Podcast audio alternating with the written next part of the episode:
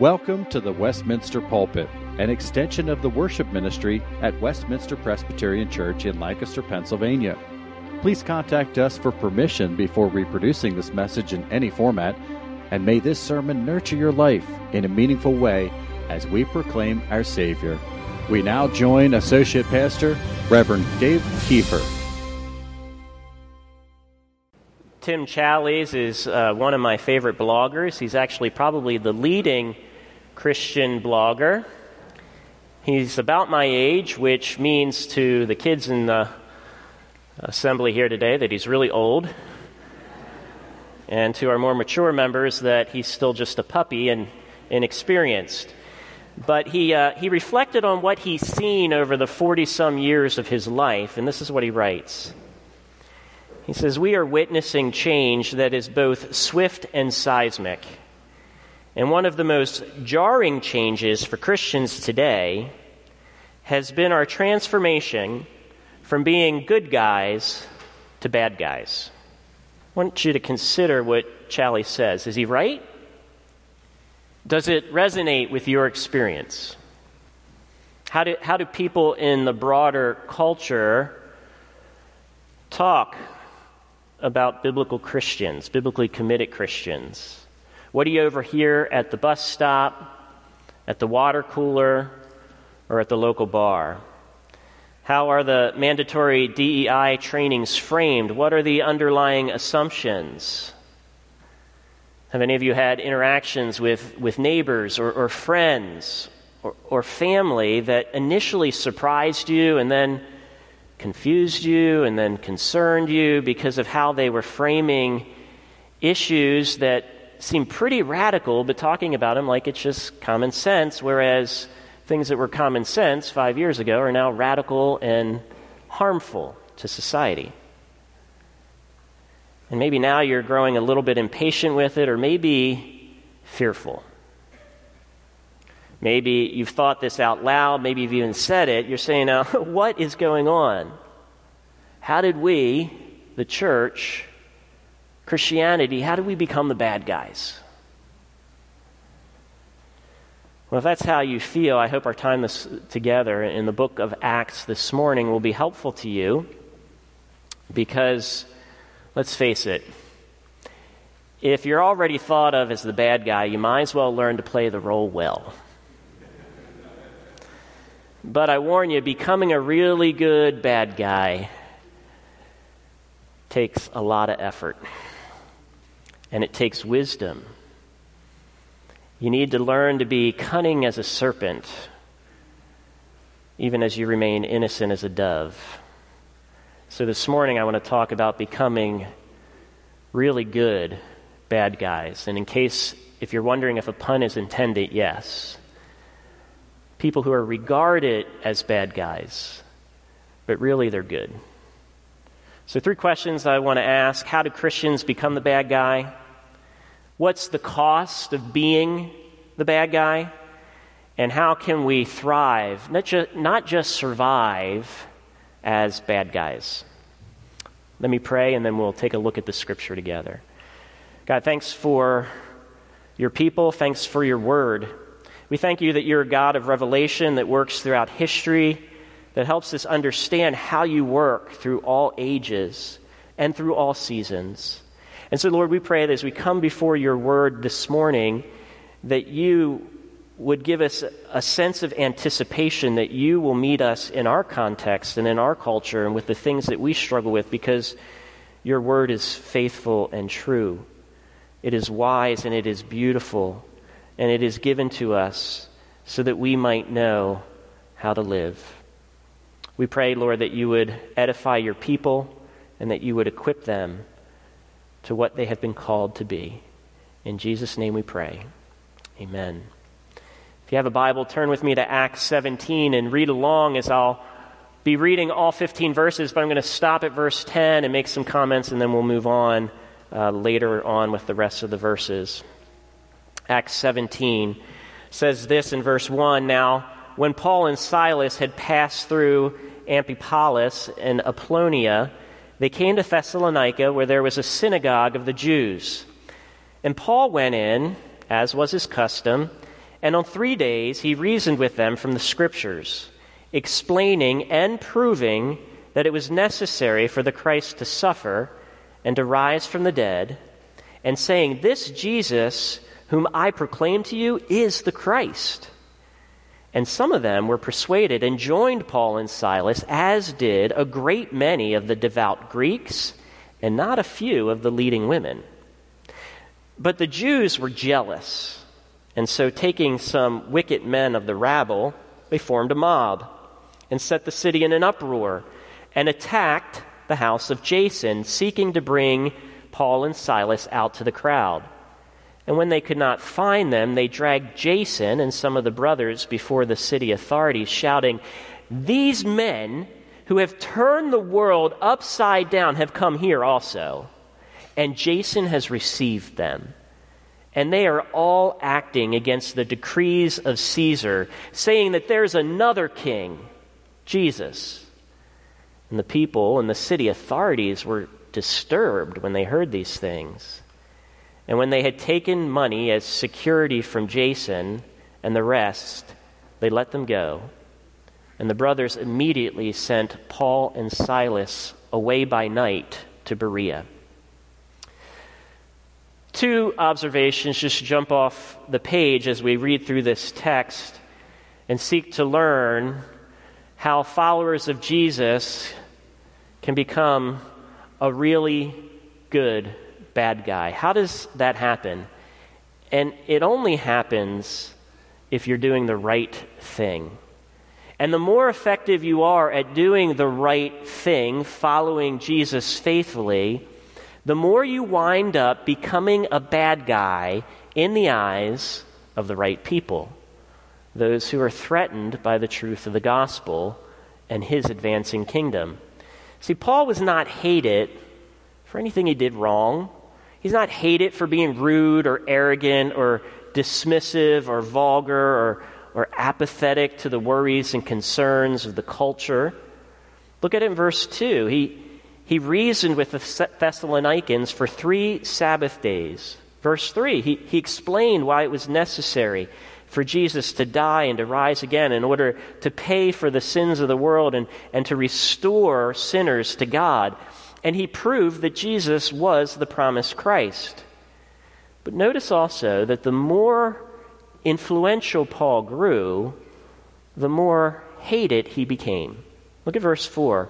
It's only after Paul and Silas persuaded some Jews, many Greeks, and not a few of influential women in society to follow Jesus, and those influential women would have been women of high social status and political connections. And it was after he influ- influenced them that Paul was promoted from an interesting guy to a bad guy. And if you look at verse 5, it says the Jews were jealous. So what did they do?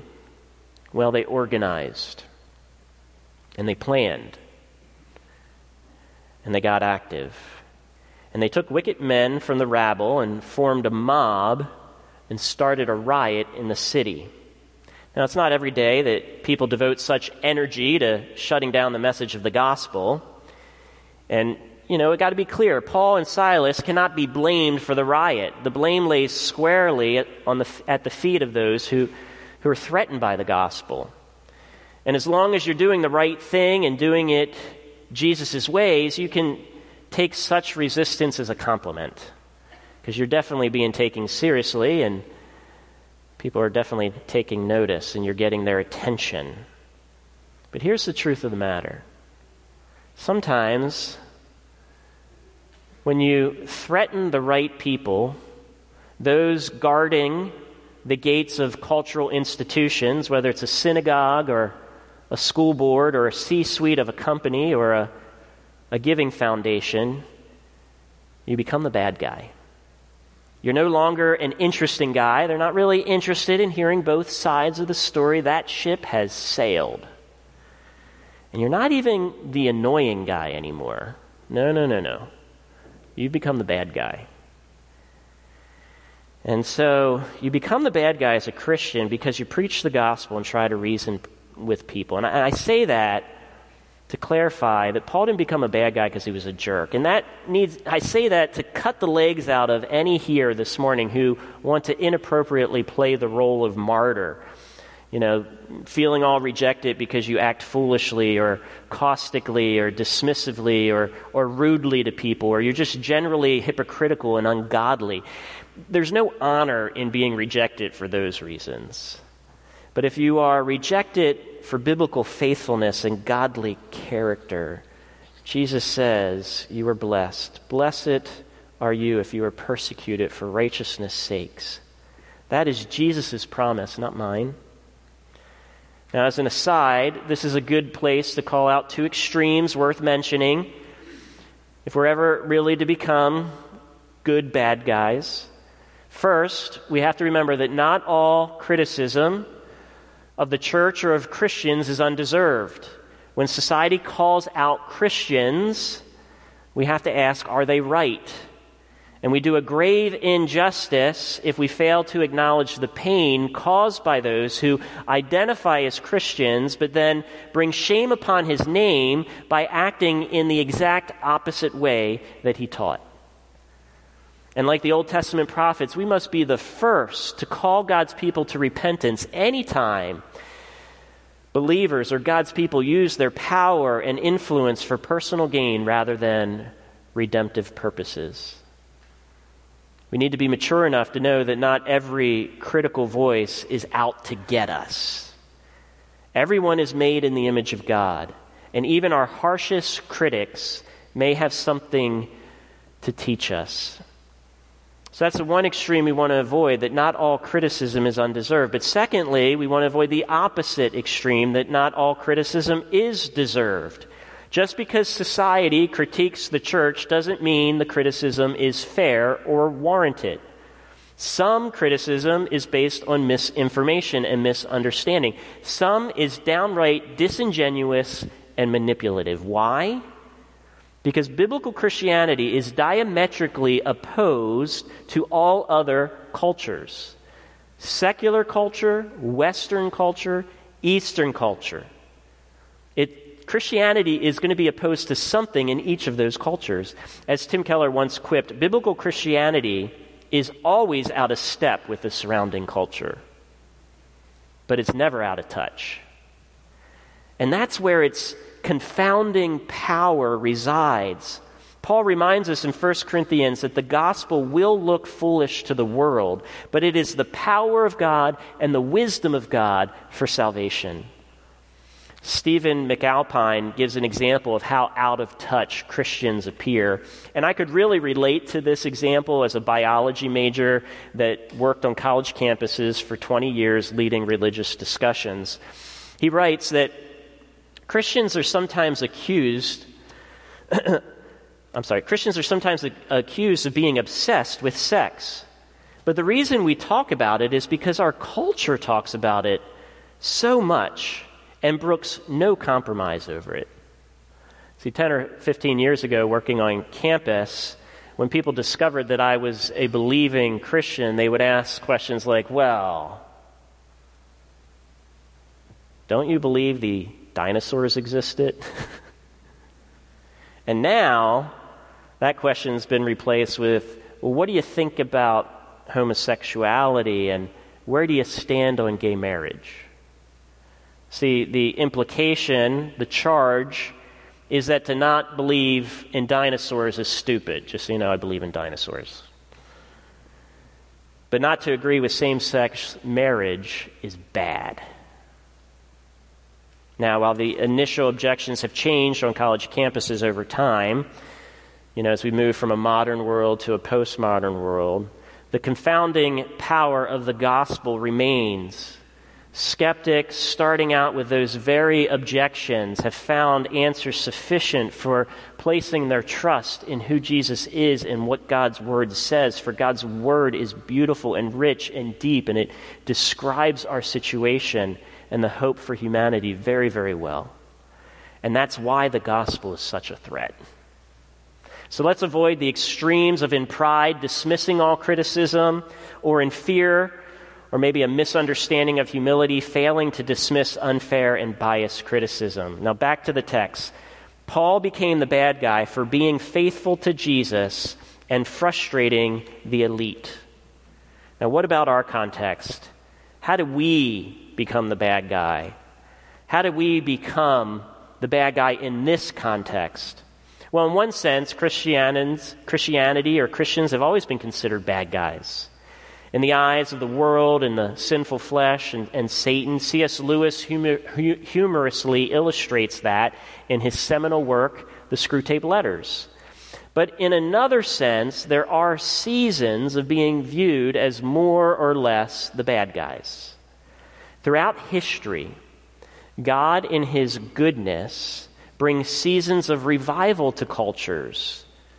You know, where the blessings of his kingdom clearly are seen to improve life, and the, and the church is considered a blessing. We see that happening in Africa and, and South America, where the public generally considers Christianity a good. But as those blessings build up and as culture revels in the blessings but forgets who brought the blessing and they become arrogant and have a sense of entitlement and stray after other gods and idols, the idols of power and wealth and sex and comfort. A spiritual winter takes hold, for God allows fruitfulness to cease. And we see this cycle clearly throughout the Bible, most clearly in the book of Judges, but you see it in the book of Revelations that talks about the time between now and when Christ returns. And so we can anticipate this cycle continuing now. And so the question we must ask is God allowing a spiritual winter to take hold in our culture? Aaron Renn writes for the popular blog First Things and he notes our broader uh, culture's shifting attitudes toward Christianity. Renn argues that as late as the 80s, maybe early 90s, society at large had a positive worldview of Christianity.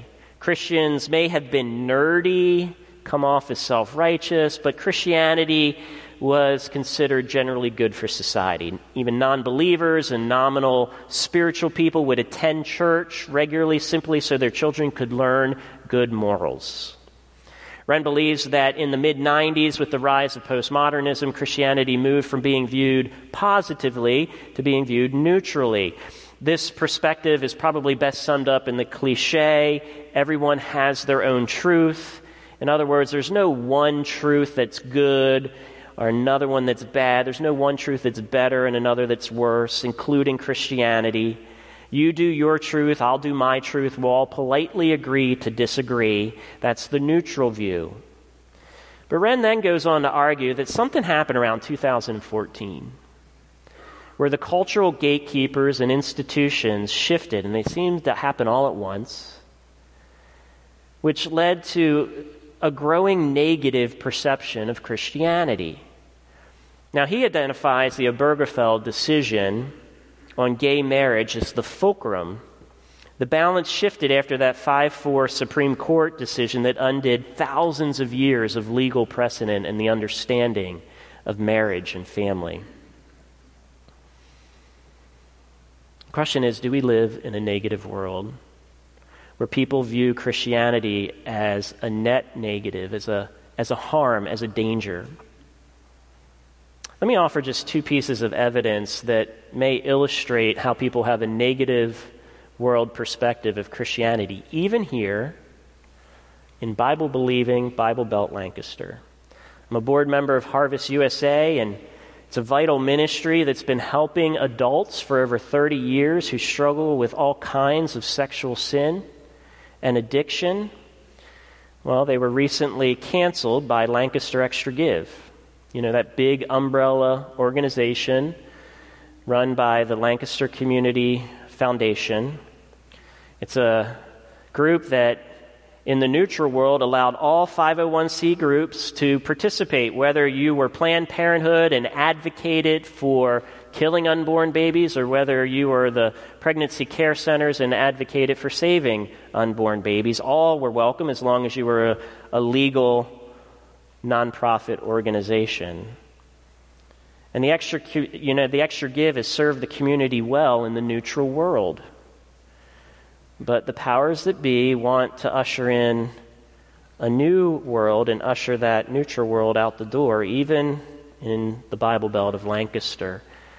They want to usher in a more enlightened world where Christianity is seen for what it is or what they believe it to be, which is a danger and a harm to humanity. And you may think, not Lancaster, I can't, I can't believe it. But as a board member, I have the letter to prove it. And it's the nicest letter I've ever read that accused me of being a hate group, a member of a hate group.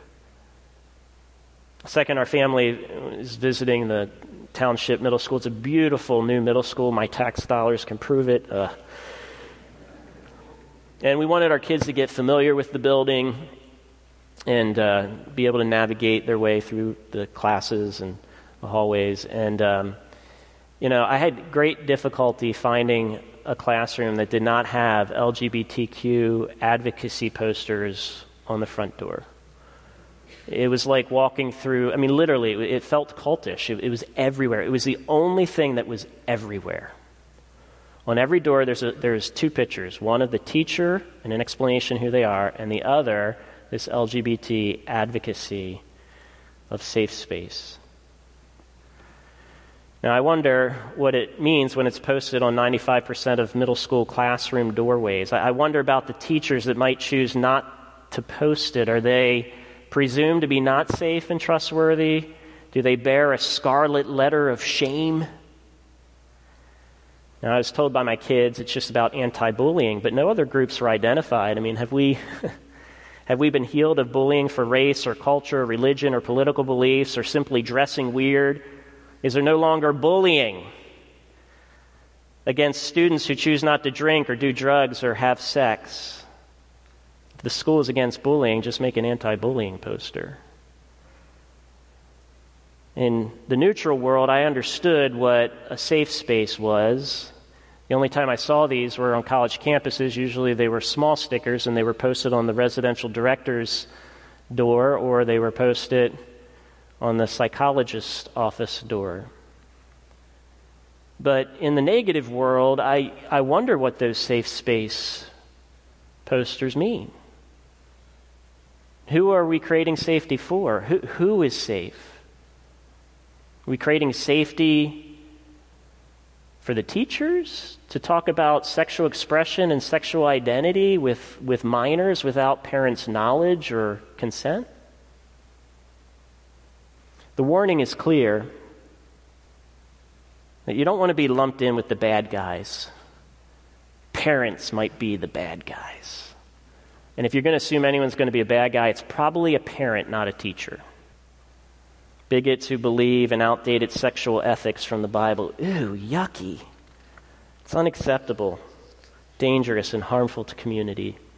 Whether it's giving foundations, educational activists, literary guilds, medical institutions, government agencies, it seems like everyone knows who the good guys are and who the bad guys are. And in the broader audience, we don't even want to argue about it. You just act as if you already know who's who. They all know who's on the right side of history, just as the guardians of the institutions in Thessalonica knew who was on the right side of history. And they reflect that conclusion. It's echoed right there. These men are all acting against the decrees of Caesar, saying there's another King Jesus. Now, when Christianity is assumed to be a net negative for society, the, the first thing we must weigh is the cost of being the bad guy for following him. And that's our second point. What's the cost of being the bad guy because you follow Jesus? And there are three, three costs there's a personal cost, there's a relational or communal cost, and there's a reputational cost. And each cost presents a nuanced experience of persecution. In, in the Thessalonican church plan, each member bore a personal cost for what happened. In verse 10, Paul and Silas are literally run out of town. In verses 5 through 9, Jason is attacked at home, dragged before the maddening crowds, blamed for the riot, and forced to post security, ensuring he won't cause any more trouble. And so these personal costs were, were physical and, and they were financial, but they weren't the only costs. We had, we had relational or communal costs. See, Jason's home was attacked providentially when Paul and Silas were not there. And Paul and Silas didn't hear about this whole incident until later, and they come to find out that their host, Jason, who had been nothing but hospitable to them and showed loyalty and kindness to them, had been dragged through this miserable event simply because they were associated with Paul. And it's one thing when people come after you, that's hard. But it's another when people come after your friends or, the, or your associates. There's all sorts of nuance to the suffering when that happens. We, we might say, listen, I volunteered for this. Take it out on me. Don't take it out on them. We might ask, will will Jason come to blame me for what was done to them? We might question will, will others begin to distance themselves because they saw what happened to Jason? And we might wonder will this young church survive? Will they doubt Jesus and turn from the faith because of all the spin and all the pressure? And in Paul's first letter to the Thessalonians, he tells us that that is his biggest concern that they would turn from Jesus. And so he sends Timothy, after this happened, he's in Athens, he sends Timothy back to check on them, to see how are they doing? Are they still surviving and thriving? Or have they turned from the faith? And Timothy returns and says they are thriving in their faith. And so Paul writes a letter of praise and encouragement. It's called First Thessalonians. And he reminds them how God turns persecution to profit cost to benefit when people are persecuted for righteousness' sake. So there's a personal cost, a relational or communal cost, and lastly, there's a reputational cost. If you are a follower of Jesus, you're bound to live by the truth. The enemy doesn't have to set such boundaries on themselves. The enemies of the kingdom often believe that the ends justify the means. Truth is negotiable. And we see it here. The truth of what Paul and Silas taught is, is twisted in such a way to make them seem dangerous and look ridiculous. Look at it in verse 7. And they're all acting against the decrees of Caesar, saying there's another King Jesus, and the people of the city were disturbed when they heard these things. See, in the court of public opinion, sometimes allegations are all you need. It doesn't matter if it's not entirely true or it's misframed. See, they didn't need to bother about the fact that Jesus told his disciples to render unto Caesar the things that are Caesar's and under God the things that are God, nor to remind people that Jesus said, My kingdom is not of this world. If it was, my disciples would fight with sword and spear. But no, they fight with deeds of mercy and words of truth. How does this apply? If you remain faithful to Jesus and his word, and seek to represent him, you will pay a reputational cost. People will speak falsely against you. They will be pleased to let misunderstandings about you lie as long as it advances their mission. The question is are you willing to pay that cost it will be relational, it will be personal, and it will be reputational. Are you willing to be seen as the bad guy for remaining faithful to Jesus? It is unavoidable over the long haul. If you choose to remain faithful to Jesus, it will be costly, it will be demoralizing, it will be exhausting. You will be made to feel like you stand alone and you are alienated. It just goes with the territory. And we can only thank God for His mercy that we have been protected from so much in the past. But a cold breeze is blowing, signaling that another winter may be coming. So, okay, that's, that's the cost for being the bad guy. It's personal, it's communal, it's rep- reputational. Well, third, how, how do you survive once you become the bad guy? Let's pick up at verse 10. The brothers immediately sent Paul and Silas away by night to Berea, and when they arrived, they went into the Jewish synagogue. Now, these Jews were more noble than those in Thessalonica. They received the word with all eagerness, examining the scriptures daily to see if these things were so.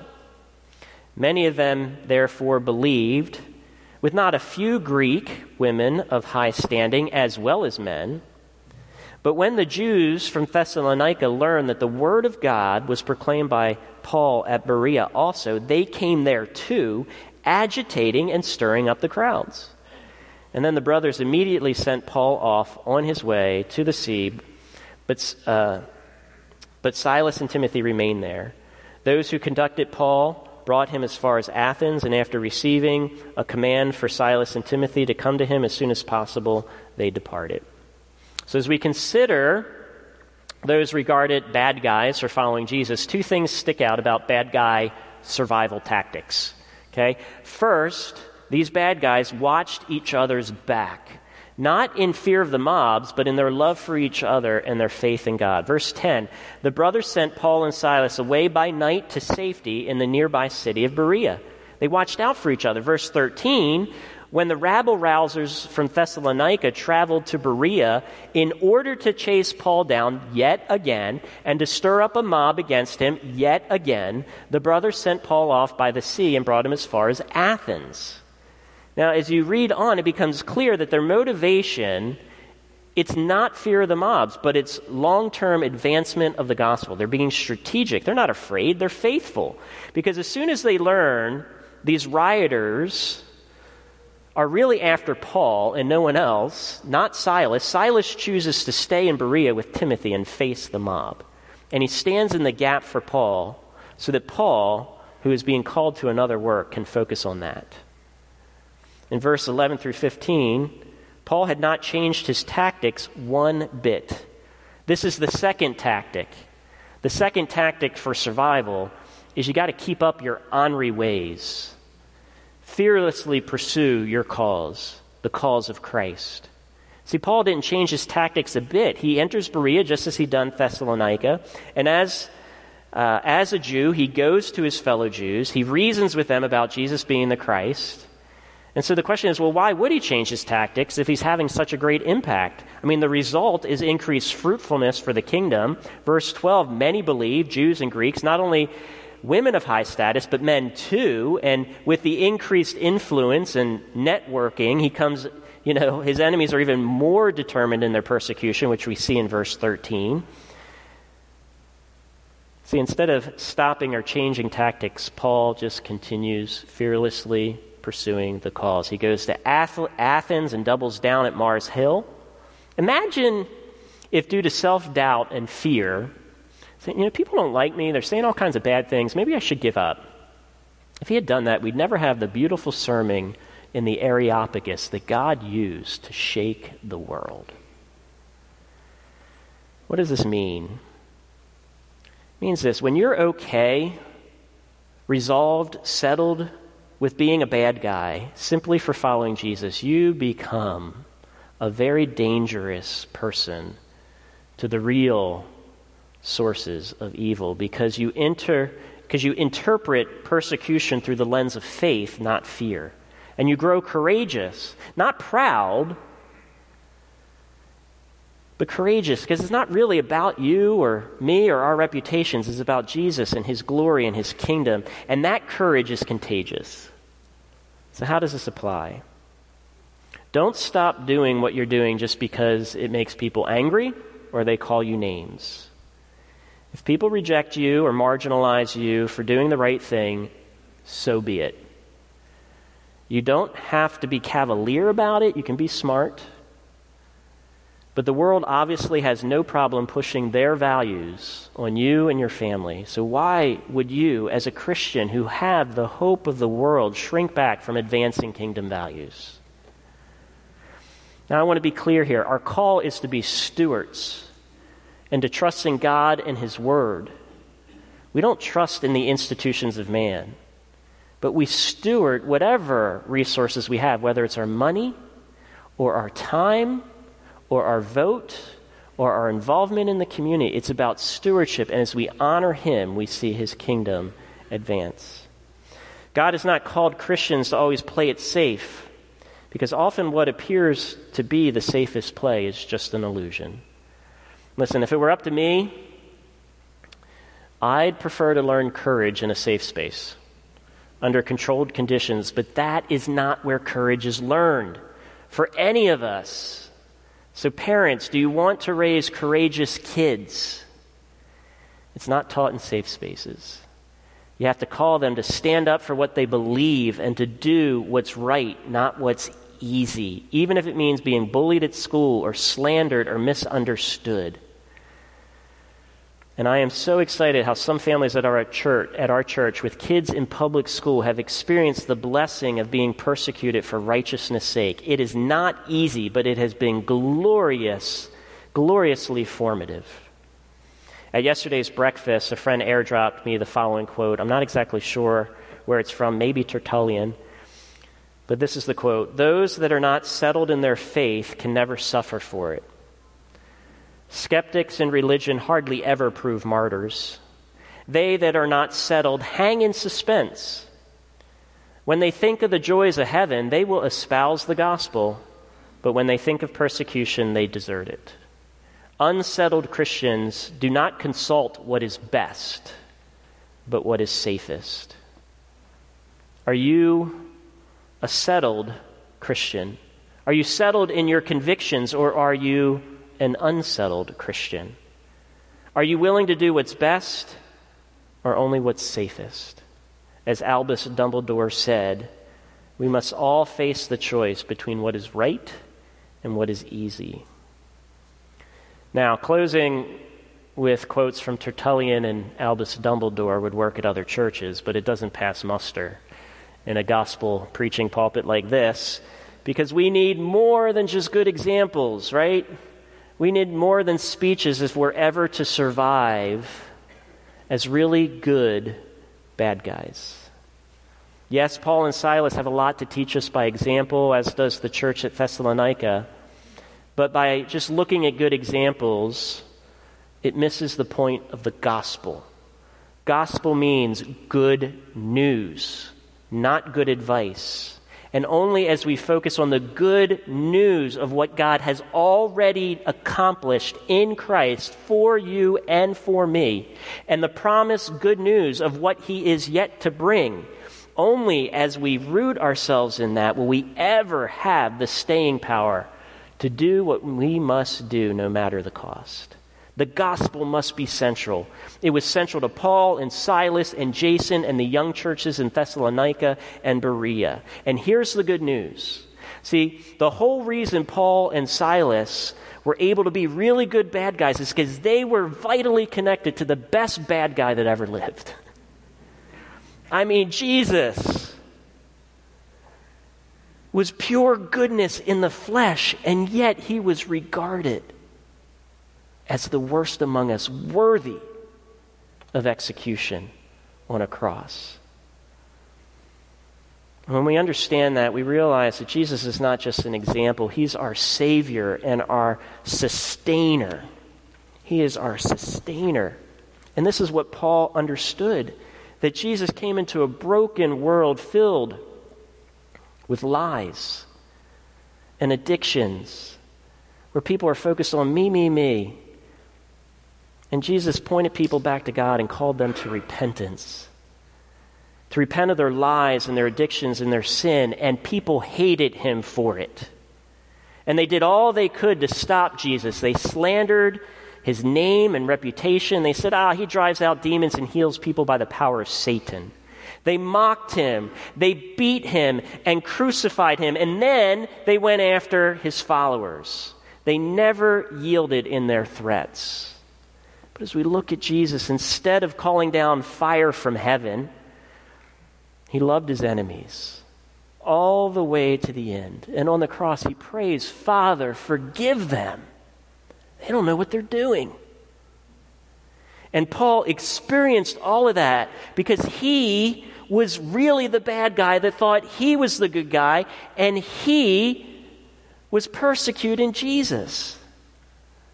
And he stood by as one of Jesus' early followers named Stephen was stoned, and he's approving it. See, Paul was convinced that Jesus was a bad guy. But oh, he saw the patient, steadfast love of Christ who could reach a hard heart, even like Paul, who was guilty of murder and hate. And he reached out to Paul with those penetrating words that changed his life forever. Paul, Paul, why are you persecuting me? And on those words, the puzzle pieces clicked in Paul's heart. And Paul saw that Jesus was truly a really good guy, who he had wrongly labeled the bad guy. And Paul was melted by Jesus, by his steadfast love, by his perfect goodness, his incorruptible goodness that never returned evil for evil. He saw a Savior who was regarded as a bad guy, treated like a bad guy. And so he, Paul, who was truly a bad guy, could be regarded as righteous. That's why Jesus did it. It's captured in 2 Corinthians 5:21. says he, Jesus, became sin. He who knew no sin became sin so that in him we might become the righteousness of God. See, only in as much as that gets down deep into your heart will you ever have the staying ability to be a really, really good bad guy really good despite being regarded as totally dangerous and harmful. Because you have the, the power to interact with a real bad guy, with a real good guy who is regarded as bad. You're connected to him. See, Jesus isn't just our example, he's our sustainer. You have his spirit in you, and he can strengthen you to live in this way of such steadfast love, such amazing grace. May God give us the courage to live as really good bad guys. Let us pray. God, thank you for your word. Thank you that it gives us all that we need to live out our calling. And we pray, Lord, that you would help us, Lord, to remain faithful to you no matter the cost. Lord, let us never be bad guys for unrighteousness, but let us be willing to be bad guys for righteousness' sake. And Father, we thank you that you give us all that we need. Yes, you give us examples, but more importantly, you give us the gospel, the gospel promises, and you give us the very Spirit of Christ. The same Spirit that could pray for his enemies you've placed in us. You loved us when we were enemies and slandered your name. When we were bad guys, you came into a world were called a bad guy so that we who are bad guys could become good guys. What a joy. We pray this in Jesus' name. Amen. The Westminster Pulpit is courtesy of Westminster Presbyterian Church in Lancaster, Pennsylvania. You are welcome to worship with us on Sunday mornings at 8 or 11 a.m. To learn more or have questions about the gift of salvation through Christ Jesus our Savior, contact us at westpca.com. Thank you, and may Christ be glorified through this ministry, the Westminster Pulpit.